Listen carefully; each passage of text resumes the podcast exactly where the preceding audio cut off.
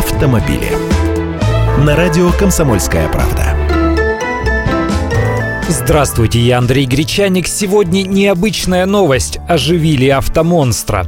Коллекционер Дункан Питуэй смог за 10 лет работ тщательно отреставрировать и завести Fiat S76 1910 года. Это просто невероятный автомобиль, созданный 100 лет назад специально для постановки официального рекорда скорости. Чтобы при тех технологиях достигнуть 186 км в час, пришлось установить ему под капот четырехцилиндровый 300-сильный мотор объемом, внимание, 28,5 2,5 литров. Вы только представьте, каждый из цилиндров имеет рабочий объем более 7 литров. Это даже не горшки, как принято говорить у водителей, это ведра.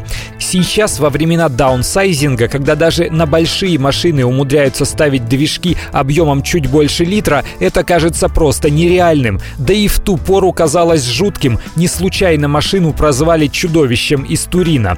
Всего было два таких автомобиля. Один попросту разобрали, а второй уехал к российскому российскому, кстати, коллекционеру и гонщику Борису Суханову. Но и тот автомобиль впоследствии увезли в Австралию и установили другой, более современный мотор. Дункан Питуэй разыскал эту машину, перевез ее в Великобританию, поставил под капот оригинальный мотор от первого разобранного экземпляра, а остальное восстановил из родных запчастей или по чертежам Фиата. Мотор завели с кривого стартера, в нем столько дури, что кажется, будто он уже на холостых оборотах просто перевернет машину. От Отличное видео можете посмотреть у нас на сайте kp.ru в разделе «Авто».